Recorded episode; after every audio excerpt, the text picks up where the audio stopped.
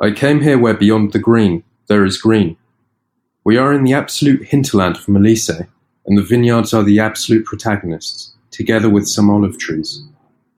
Anyway, I'm here for the Tintinella, which is the typical wine of Molise. I start by saying that I don't know much about wine. I know the gin distilleries well for family business, but I am not a sommelier. But Tintinella intrigued me, and even more so the label of a bottle that I had the opportunity to try during this trip. It's called Sator.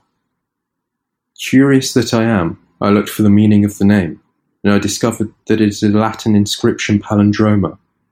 However, you can read it from right to left, from top to bottom you will still see Sator. It is four words: Sator, Arepo, Tenet, Opera, Rotas. The linear translation leads to the sower in the field rules the celestial wheels. But someone prefers to believe that metaphorically it means the man decides his daily action, but only God decides his destiny. In the meantime, here I go to the Cianfagna farm that produces a Tintinella Sator fantastic.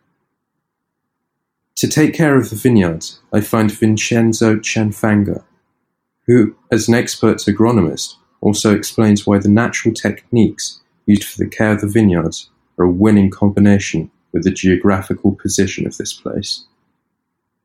I do a whole tasting, and of course, the Tintinella ends up in my suitcase of good things.